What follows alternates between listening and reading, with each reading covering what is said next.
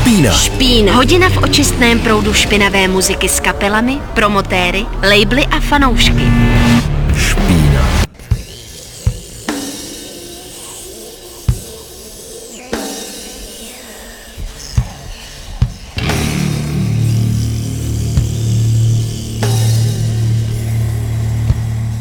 Hezký čtvrteční večer vám všem, co posloucháte v tuto chvíli Radio Wave. Asi jste poznali podle chorobně pomalých riffů a ještě pomalejších temp a hrozně si k vokálu, že si budeme povídat o něčem, co nás všechny tři zúčastněné těší. Je tady Kazy a je tady Šaman a je a tady Dominik. taky Dominik, který se dostavil vlakem e, z jiné části našeho chanátu.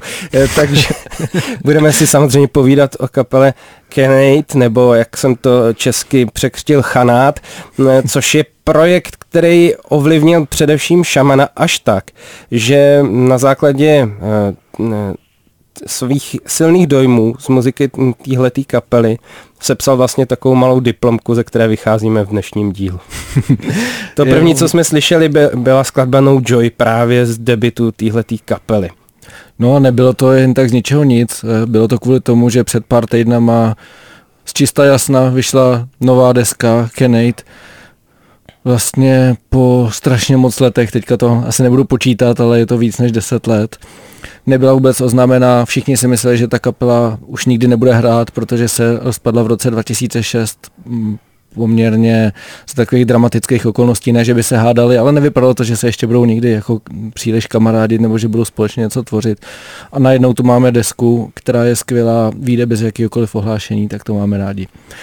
No a aby ta deska dostala nějaký kontext, tak jsme si říkali, že dneska tady probereme vlastně celou jejich diskografii a příběh té kapely, protože je hrozně zajímavý a i ten způsob, jakým ta kapela tvoří, je hodně inspirativní, nebo tvořila, nebo možná i bude tvořit. Bude to. Já, já musím teda říct, že uh, do tohohle dílu jsem se uh, dostal pod Prahem, tak jsem se protlačil trošku, uh, hlavně kvůli zaujetí pro kapelu Burning Witch, což je první name dropping, který můžeme teďka provést a musel jsem říct, že jsem vlastně musel urazit tuhle cestu od Burning Witch právě k téhletý kapele skrz uh, mravenčí Šamiho práce, myslím, že se to vyplatilo, že jsem ty dvířka našel nakonec teda. A, no a Perfektní. No, a Dominik, ten to měl snažší možná o něco. No, měl jsem to podobně jak ty, protože Burning Witch vlastně taky miluju, ale už od střední díky svýmu kamarádovi Angelovi Dodovovi, kterýho zdravím, jsme vlastně byli totální fanoušci uh, Sun, Mhm. který jsou taky vlastně úzce spjatý a pak se tak člověk, když se prokousává, prokousá taky někdy ke Kanate, který bych řekl, že vlastně jsou takový nedoceněný, hlavně jak jsem se k ním dostal mnohem později, než vlastně byla ta jejich vysoká, nebo ta hlavní aktivní tvorba. Takže tak, ale jak říká Šamantika, vyšla ta dneska překvapivě, takže dává určitě smysl se tou kapelou znova zaobírat, protože má velice zajímavou historii. No, ta kapela se dala dohromady vlastně eh, díky jednovi, jednomu členovi Municipal Waste, což je docela vtipný, který teda dal dohromady někdy v roce 99 eh, Stevena O- O'Malleyho, který právě hrál v Burning Witch, později mm. pak v Sun a v, v milionu dalších projektů, který určitě budete znát, eh, ať už jako z hudby nebo z triček především, podle mě, mm. který, který potkáváte různě takhle na koncertech a tak. A dal ho dohromady s Jamesem Plotkinem, což mm, byl týpek, který předtím hrál v kapele Old, což je zkrátka, myslím, Old Lady Drivers. Dress, yeah, drivers, Old Lady Drivers, jo. A byla to taková jako podle mě nemoc dobrá grindcoreová kapela. Experimentální grindcore, no. no. A Steven O'Malley byl prej jako jejich fanoušek, no, takže hmm. jako taková No, nečekal bych to. je prostě strašně. no. Stěhoval se ze Seattleu vlastně do New Yorku a šel na nějaký koncert a tam je vlastně ten týpek z těch Municipal Waste se známy, jo? No, no, no. A tam, a tam se nějak jako řekli, že, že založí kapelu, no. A, a James Plotky měl ještě kámoše, který s ním hrál právě v těch Old a ten, ten se jmenoval Alan Dubin, ten skončil teda na vokálech v Kenate a pak měli ještě dalšího kámoše Tima Viskydu, který tam začal hrát na bicí. Jak no. tam Vyskyt na bicí?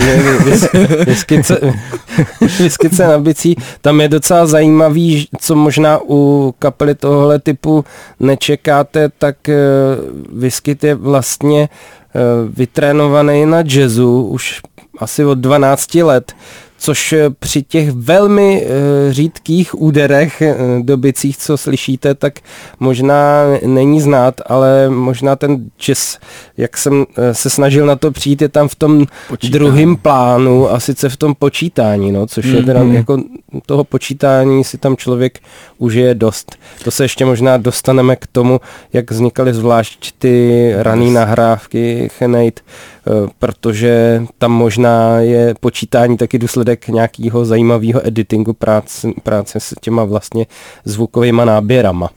No to je právě podle mě věc, eh, kvůli který jsou ty Kenate tak výjimečná kapela. John Doran z Quietu se o nich řekl, že to byla vlastně první velká experimentální metalová kapela 21. století tím, že podle mě do toho metalu přinesli jako věci, které se používají spíš v elektronické hudbě a mm. tak. Vlastně oni začali na, na té první zkoušce uh, hrát tím způsobem, že že prostě improvizovali nějaký riffy, všechno to nahrávali a pak James Plotkin to, to s dalšíma, nebo jako s přispěním, s přispěním ostatních členů to pak editoval zpětně a dal vlastně z toho ty tracky, že to nebylo, že by zkoušeli song a, a pak si řekli, hm, tak tady měl být takovýhle riff, ale prostě hráli, hráli, hráli a pak to nějak různě rozstříhali, což úplně u těch metalových kapel vlastně není standardní ani teďka, Vůbec nebo není, vlastně, no jako možná třeba do Bary to dělají, nebo já nevím, mm-hmm. to jako jen tak napadá, ale no, není to už, už taky není vlastně úplně metal. No, mě No, to taky no, úplně jasně, no. fascinuje, jako tady ta, tady ta cesta, nebo tady ta práce, přijde mi to je to strašně originální a na té první desce hlavně je to teda dost slyšet a jak je to jako zpětně aranžovaný a přijde mi to velice zajímavý. Hlavně taky, oni se přesně několikrát nechali slyšet, jak, jak je to pak ještě pro ně vždycky bylo uh, dobrodružství se ty písničky učit na uh, živý vystoupení. Což můžete ostatně srovnat eh, na YouTube, je docela dost důkazního materiálu, který je ještě ve, ve prospěch pomalejších temp, takže to, co znáte z desky, jako už se vám to zdá, že je to fakt hodně pomalý, tak v živém provedení ještě dostane úplně o nějaký ty pointy jako mrtvější tempa, což je teda úplně zabijácký, myslím. No on vlastně ten Viskyda říkal, že, že z začátku s tím bojoval, jak to je hrozně pomalý, protože oni ho nutili hrát hrozně pomalu. Ten James Plotkin mu ty nějaký údery na těch nahrávkách vystříhával, že aby tam toho nebylo moc. Že spíš ta editace byla ve smyslu, že ubíral prostě.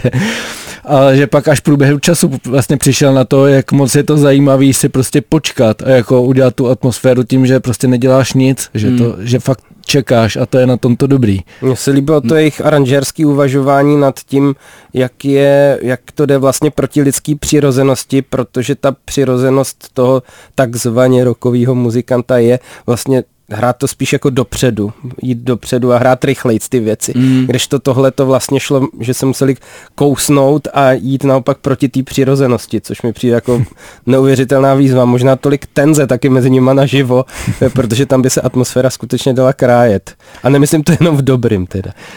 No hele, já myslím, že bychom teďka mohli pustit track uh, z druhé desky, mm-hmm. uh, Things Viral, uh, ten track se bude jmenovat Dead a pak si můžeme říct něco vlastně o nahrávání těch desek a, a o tom, jak se ty desky v průběhu času vyvíjely, protože to je hodně zajímavý. Špína Špína. na rádiu Wave.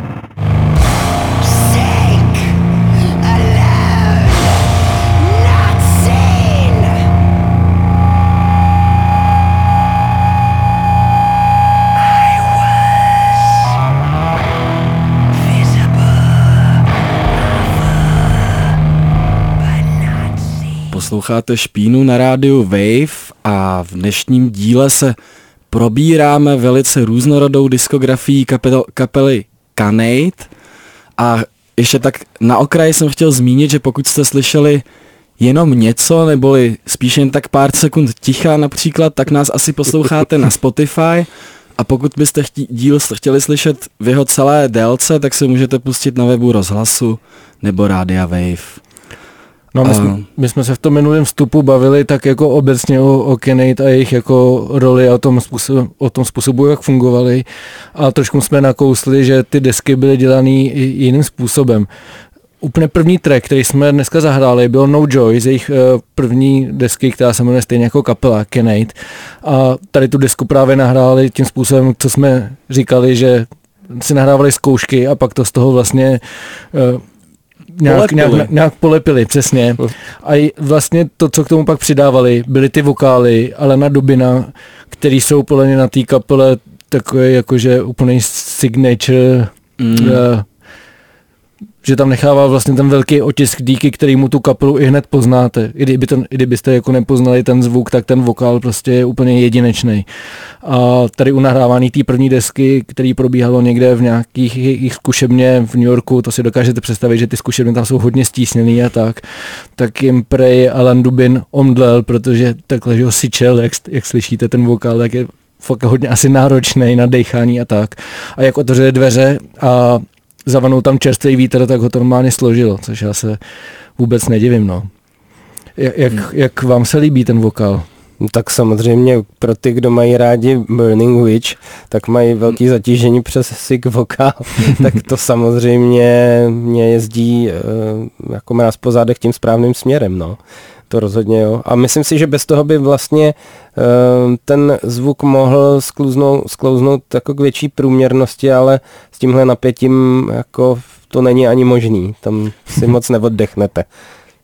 Dávám ti za pravdu a zároveň mi určitě přijde zajímavý, jak, je, jak jsou ty vokály i v mixu, že vlastně je třeba těm, tomu textu docela dobře rozumět, což je mm-hmm. taky velice netradiční eh, věc u metalu. Ne, že bych to nějak potřeboval, ale je to, je to zajímavý a ale zároveň jsou ty vokály dost bizarní a dostatečně jako hrozný a šílený, takže vlastně ta jeho jako práce s tím, jak on to dělá a jak oni to pak ještě zaintegrovali vlastně do toho cel, celistvýho mixu mi přijde taky šílená, protože ta kapela vlastně, na tom se všichni shodneme, že je hluková, Mhm. Hmm.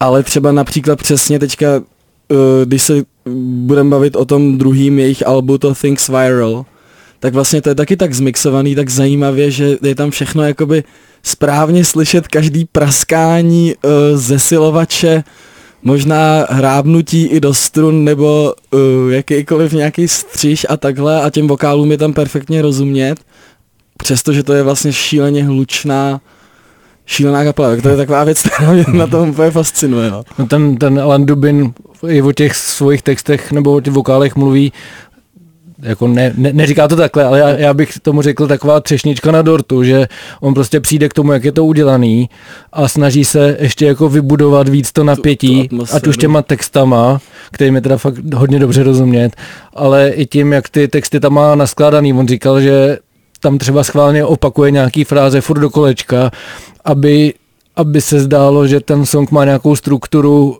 takovou jako srozumitelnější. Oni sice říkají, že tam ta struktura je, že něco neopakujou jako desetkrát, ale že na ploše, která, která by, kterou by každá kapela zopakovala desetkrát, tak oni udělají jako ten jeden riff, ale v tom se normální člověk ztrácí, tak on to těma vokálama dokresluje a dává tomu Tu strukturu. vlastně strukturu nebo vy- Jakoby refrén Přesně, a, no, a přesně, verzi. no.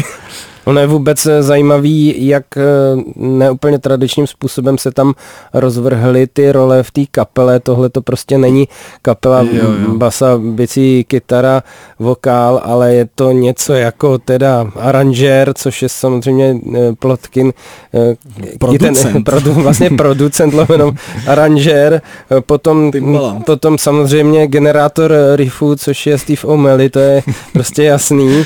A potom teda vlastně dá se říct dirigent, no, dirigent za Jo. věcíma, protože to si myslím, že je mnohem víc jako dirigování, než konvenční Hmm. bubnování a na to do, dokreslení jako atmosféry od toho je tam samozřejmě ten vládnoucí vokál, to je podle mě eh, takhle, když je to rozvrhnu, rozvrhnutý, ale... tak je jasný, že z toho nemůže vypadnout moc jako konvenční písnička.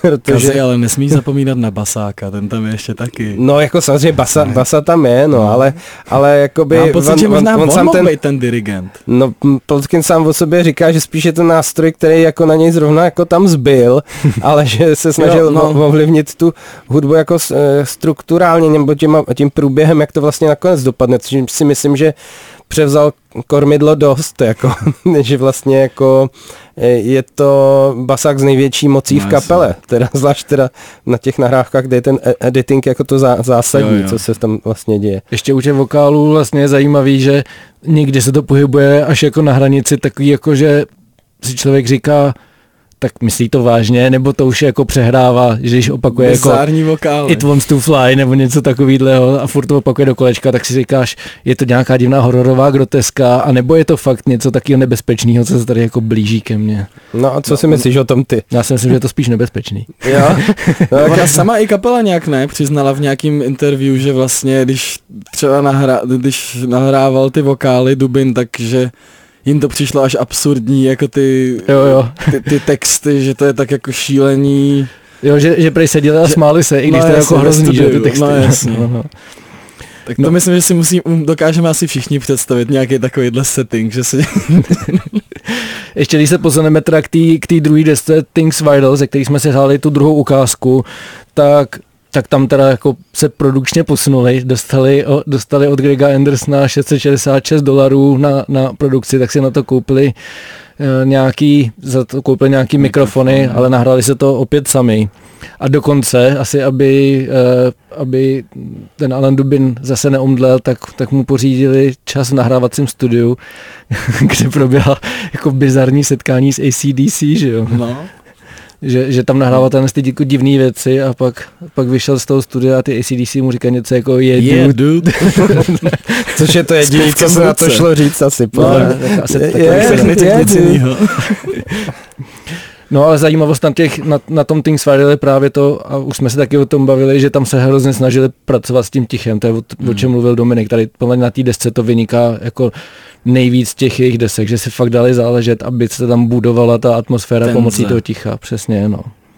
A že vlastně to není zas tak zkreslený, že ten zvuk je takový, furt říkám, že to je nějaký jako tak suchý, ale stejně strašný. Možná je to přesně strašný tím, jak je to suchý a jak měl Dubin sucho v puse, když to naspívá. no je to tak a ty si, Šami, ale vybral jako následující věc vlastně živou verzi eh, skladby, která asi se nám sem nevejde úplně jako celá, protože je skutečně monumentální. Proč jsi zrovna vybral živák pro tu příležitost? Uh, jako má to dva důvody. Ta, ta, ta další, další deska Capture and Release eh, je taková, taková hořká pro, pro zbytek, tý, no, pro, pro tu kapelu, o tom si něco řekneme později. Uh, tak jsem chtěl vybrat něco ze živého provedení, spíš než z té desky, ze který mají takové pocity. Uh-huh. Ale druhá věc je, že jsem chtěl ukázat, jak ta kapela zněla naživo, že fakt jako přitvrzovali a že ty songy z něj jakoby ještě nervóznější než, než desky, což se vlastně povede hrozně málo kapela, mám pocit. Mm. A taky ještě upozorňuji na to, že právě na YouTube je hodně videí, oni vydali nějaký DVDčka a tam jsou záznamy jejich, jejich živáků a myslím, že jako i to vizuálnost těch koncertů dává docela jako a to vizuál... no, nervům. A to taky nějak editoval někdo z té kapely, ne? Vlastně to video. A že to... Jo, Alan Dumic se nějak jo, jako živí i, videem přímo, mm-hmm. tak mhm. všechny ty videa, on těch videí mají několik. K tomu mm. vlastně k No Joy i k Dead, k oběma trikům, co jsme si hráli, jsou vizuály a, a vždycky to dělal Alan Dubin. Doporučujeme se kouknout. Rozhodně a teď teda živá verze skladby Capture. Pust to tam. Špína. Špína. Na rádiu Wave.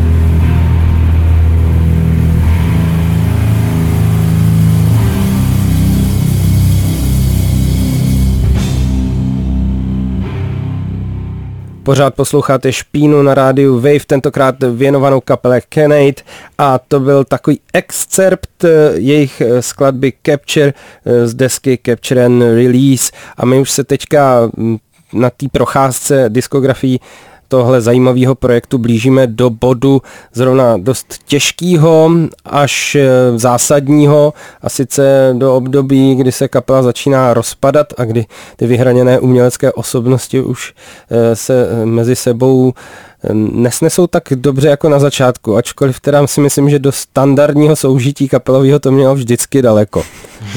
No, okolo Capture and Release je vlastně taková historka, že kapela při nahrávání už nefungovala tolik tím způsobem eh, jako dřív, eh, vlastně tou, tím způsobem, že něco nahrajou a pak to editujou, ale snažili se fakt vymýšlet písničky nebo ty tracky nějak, nějak to zkoušet. A to byla věc podle plotky, na kvůli který jako o tu kapelu začal ztrácet zájem.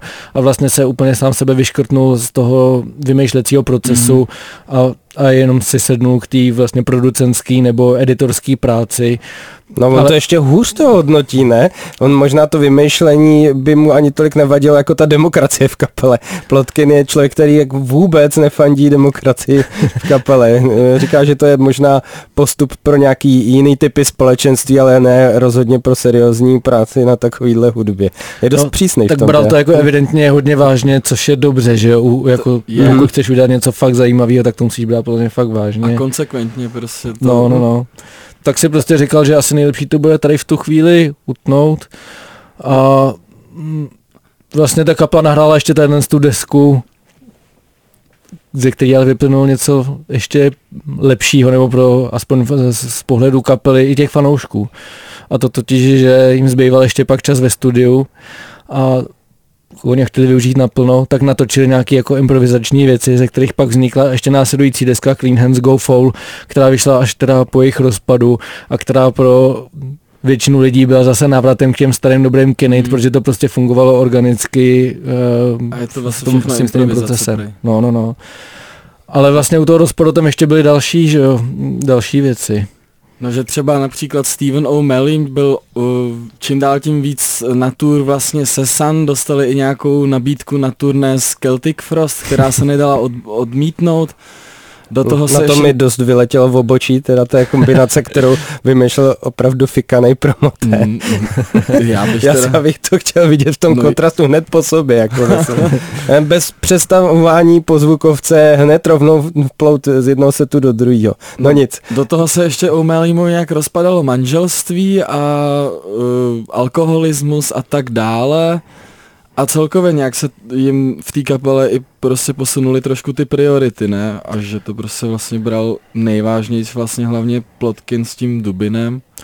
A no a tak nějak to vyprchalo, mám pocit. Mm. Asi to nevy, nevy, nevyústilo to v nějakou velkou hádku, která by způsobila nějaký dramatický rozchod, ale mm. prostě ta kapela jako se jen tak znechutila prostě, až, až to přestali dělat, no.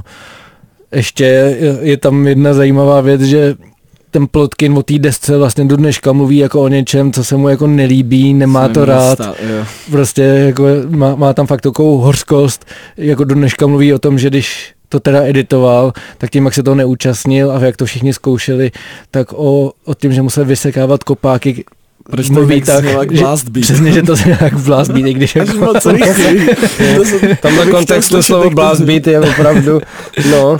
Takže tam je vidět, že fakt jako s velkou jako jedovatostí přistupuje tady k té epizodě svého života, no.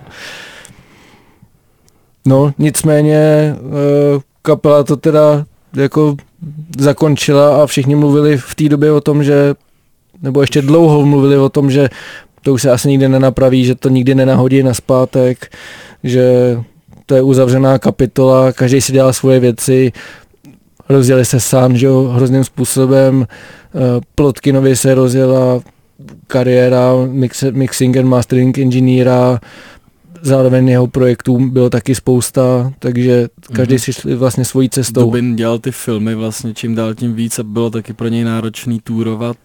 No, no. Takže, Takže to vlastně netrvalo tak dlouho, takových pět let aktivního hraní a šmitec, že jo? Jestli teda ta hmm. deska, eh, poslední řadovka konvenční vychází v roce 2005. Přesto z toho je teda docela no, dost eh, srovnávacího materiálu, jak už jsme říkali, z těch živých vystoupení, což možná taky je něco, co teda většinou neuvidíte na tom YouTubeku, ale že vlastně ta kapela, dokud aktivně hrála, tak sice teď si můžete v komentářích eh, mm, počíst, že co by kdo dal za to, kdyby to mohl vidět eh, živě a kolik by za to zaplatil, ale reálně v té době, jak už to tak Na to chodí, na to nic, nic moc nikdo nechodil. Navíc atmosféra těch eh, shows občas byla taková, že to publikum bylo sem tam dost hostilní k té kapele jako takový, protože eh, ta nervnost eh, byla docela dobře přenosná i na publikum. No já myslím, Hmm. že v té době se to ještě ani tolik jako necenilo, takováhle věc, že dneska to vnímáme jinak, nebo lidi, kteří se k té hudbě takovýhle dostali třeba nevím, před deseti lety, tak už v té době byli zajetý sán, je to, je to věc, která je vlastně v tom, i v tom jako mainstreamovém metalu celkem přijímaná, ta pomalost a divnost, ale v té době to byl jako úplný úlet, že jo. Hmm. A, a bylo to velmi těžko stravitelný a oni říkali, že na ně chodili buď jako nějaký inťouši, anebo nebo lidi z nějaký extrémní grindový nebo metalový scény, který to brali fakt jako tu extrémní věc, ale nechodili tam jako běžný metalový nebo hardkorový fanoušci. jak, Nebo tak. jak by tam šli dneska. No, no, no. Takže, takže tím to skončilo, no. No a my si teďka něco pustíme teda z desky, která eh, paradoxně eh, přišla, eh, no ne, ještě bychom si měli právě pustit z desky, která vznik- vznikla z něčeho, co bylo jakoby navíc a mnohem víc to Pardon. vypovídá ve prospěch té kapely, dokud ještě byla živa a zdráva. Eh, Ty si tam vybral co? Šami.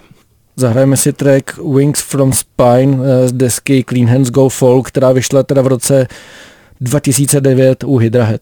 Špína Špína. na rádiu Wave.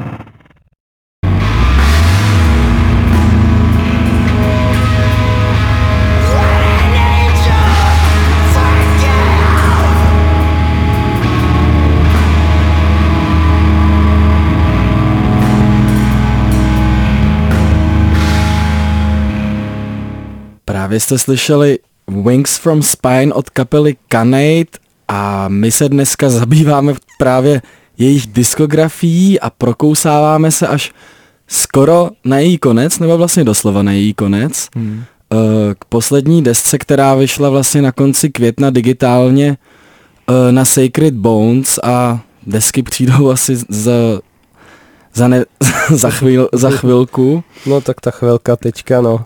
a um, přišla vlastně docela bez ohlášení a tak dále, ale už se plánovala, nebo nevíme, jestli se plánovala, ale vznikla tak, že vlastně Steven O'Malley s tím Timem Whiskydou se začali scházet nějak ve dvou od roku 2015 a tvořili a vypadalo to tak jako, jak jsme tak pochytili z textů, že asi je to nějak bavilo a tak dále, ale zpětně jim nějak došlo, že se vlastně ta tvorba podobá Canade, tak se postupně přidali ostatní členi.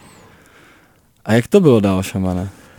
No vím, že mm, když to představili Plotkinovi, nějaký ty svoje tracky, se kterými přišli, nebo nahrávky, které dávali dohromady někde v nějakým britským jako bývalým druhoválečným vojenským areálu, tak, tak když mu to představili, tak říkal, že jako čekal, že časem někdo přijde a zeptá se na tady to a že teda Pana už... dirigenta. No, no, no, a že už teda byl připravený, že, že by do toho šel, Jo. pokud to nebude pokus o to udělat comeback se zkoušením starých tracků a tak, že pokud do toho přijde ten kreativní proces a vlastně nakopnutí znova toho, co na té kaple bylo tak zajímavého, takže do toho půjde. No mysleli si všichni, že nejhorší to bude s Alanem Dubinem ho k tomu přemluvit, ale ten nakonec do toho taky skočil docela s radostí. A myslím si, že na- těch rozhovorech a článcích, který eh, o té desce vyšly, je dost vidět, že vlastně tu kapelu to hrozně bavilo, že to nebyl, že to nebyl vlastně promyšlený, plánovaný tah, Hmm. jak, jak obnovit kapelu, Komerční která kdysi byla, legend, kdysi byla jako důležitá a teď by měla potenciál prostě eh, vydělat miliony na Roadburnu za svůj, za svůj Kenny. k- comeback, No, ale že to udělali prostě protože to bavilo, že jinak by to nedávalo smysl. Oni i všichni si dost dávají podle mě záležet na tom, jak působí na venek, že jsou taky jakoby důstojný, A takže true. že by si to nechtěli jako pokazit, tenhle tu Mhm. image. Zvlášť myslím Steven O'Malley a, a James Plotkin, že by, že by Mhm. to nebylo úplně v pohodě. laťka je vysokoholt, no, co se dá dělat. No. Ale tak uh, uvidíme, jestli tahle ta nová nahrávka, která teda na mě, jestli už můžu začít eh, plítvat vlastním názorem, je vlastně, řekl bych, o něco krotší zvukově než Hmm. ty radikální výsledky z těch starších desek, tak třeba ta nahrávka jako povede i k tomu, že ne, že se bude zkoušet starý materiál, ale že teda ještěři vytáhnou na nějakou drobnou živou tur. Mně by se to docela líbilo a to jsem ani nepsal do těch komentářů na YouTube, kolik bych za to dal peněz, to si ještě musím rozmyslet. Ale, ale myslím, že ten živý zážitek je asi to, co na těch deskách je přenosný, ale co se musí podle mě zakusit na vlastní kůži, no, že to asi podle mě bude to hlavní, čím ta kapela byla zásadní, dokud hrála. No já z té nové desky mám dobrý pocit, co se týče té tý hudby, ale vlastně ve mně nevyvolává úplně takový mrazení, jak ty staré desky a to asi kvůli té produkci, protože přece jenom od toho roku 2006, kdy se nahrávala ta poslední deska, tak i co se týče technologií, tak šlo všechno hrozně dopředu. Oni mají asi úplně jiné možnosti s tím, eh, jaký věhlas získali jako, jako hudebníci. A myslím si, že u těch starších desek, že ty starší desky mají něco do sebe tím, jak byly low budgetově nahrávaný hmm. a že tam furt něco tak jako skřípe, jsou tam slyšet hrozně přeslechy, je to takový jako divný a to vlastně tady na té desce díky té produkci, která sice byla sice se to nahrávalo taky jako na divných místech, ale přece jenom je to všechno taky jako profesionální a čistší, Hmm. tak pro mě to trošku jako ztrácí na tom napětí a na té nervozitě a na té klaustrofobii, no. No určitě, no tak jak, ty jsi to vlastně, jak jsi to uváděl, jakože vlastně z toho celkově slyšet, že z toho měli radost, že se dávají znova tak nějak dohromady, tak možná to je ten první hlavní faktor, že to nebyla kapela dělaná z frustrace a právě přesně Tim Viskyda se uh, přestěhoval do Berlína a vlastně Steven O'Malley taky žije nějakých už pár, pár let uh, ve Francii. Hmm. Což je asi určitě taky nějaká, dává člověku jinou at, tvůrčí atmosféru, než vlastně New York v zraných, dvou, zraných dvou tisících let. Takže No, já si myslím, že tady je jako na místě zmínit uh, věc, kterou zmiňuje i Steven O'Malley, že oni začali nebo ta první deska vyšla v roce 2001, kdy došlo Ah. k atentátu na World Trade Center v New Yorku a to město to hrozně ovlivnilo tou atmosférou a on říkal, že se to fakt patrně Vepsalo. o, o, o, vepsalo do té tvorby Kenate. Vlastně to fungování v New Yorku, tady v té atmosféře, i to, jaký tam máš třeba prostorové možnosti jako začínající kapela, nebo ne, ne, ne úplně jako rozjetá bohatá kapela, že i to je vlastně jako klaustrofobní záležitost. Jo, vše, všechny Mhm. tady ty věci. A to, že najednou jako působíš umělecky ve Francii a, a v Berlíně, tě možná jako vyhodí ten z toho stísněný, z tady z stísněnosti. I když, jak jsem se dočetl, tak Alen Dobin při nahrávání vokálů jako rozhodně neměl pohodičku, protože prý měl jako strašný migrény a zároveň eh, jako bydlel s nějakým spolubydlícím, který ho úplně nenáviděl a, a nějak měl málo prachu a, a, a celkově strašně makal, takže říkal, že při tom No, nahrávání... jestli migrany, ale rozhodně měl nespavost chronickou, protože No. se přepracoval, takže a to si myslím, že je úplně vynikající základ teda Jako pro desku Kenny to desku- super, teda. pro, život, pro život špatný, pro desku výborný. No a já myslím, že bychom si z té desky Můžu mohli ukázat. teďka zahrát Určitě. eh, vlastně závěrečný track dnešní špíny a ten track se bude jmenovat, my tuším, že It Wants to Fly. Má rád nějak, Alan Dubin všiml, že To má rád Cruel. lítající věci. Mm, asi jo, asi jo. Často to zmiňuje, křídla, lítání a tak. No, no to tak tak nějaký hmyz. my ti Šami děkujeme za tenhle průlet eh, tímto chanátem a, a myslím si, že jsme možná na to nalákali ještě spoustu dalších lidí, kteří třeba tuhle kapelu tak pod kůží neměli To a loučíme se a zase s jiným tématkem příští týden. Tak pěkný Ahoj. zbytek Ahoj. večera. Ahoj. Špína Špína. na rádiu Wave.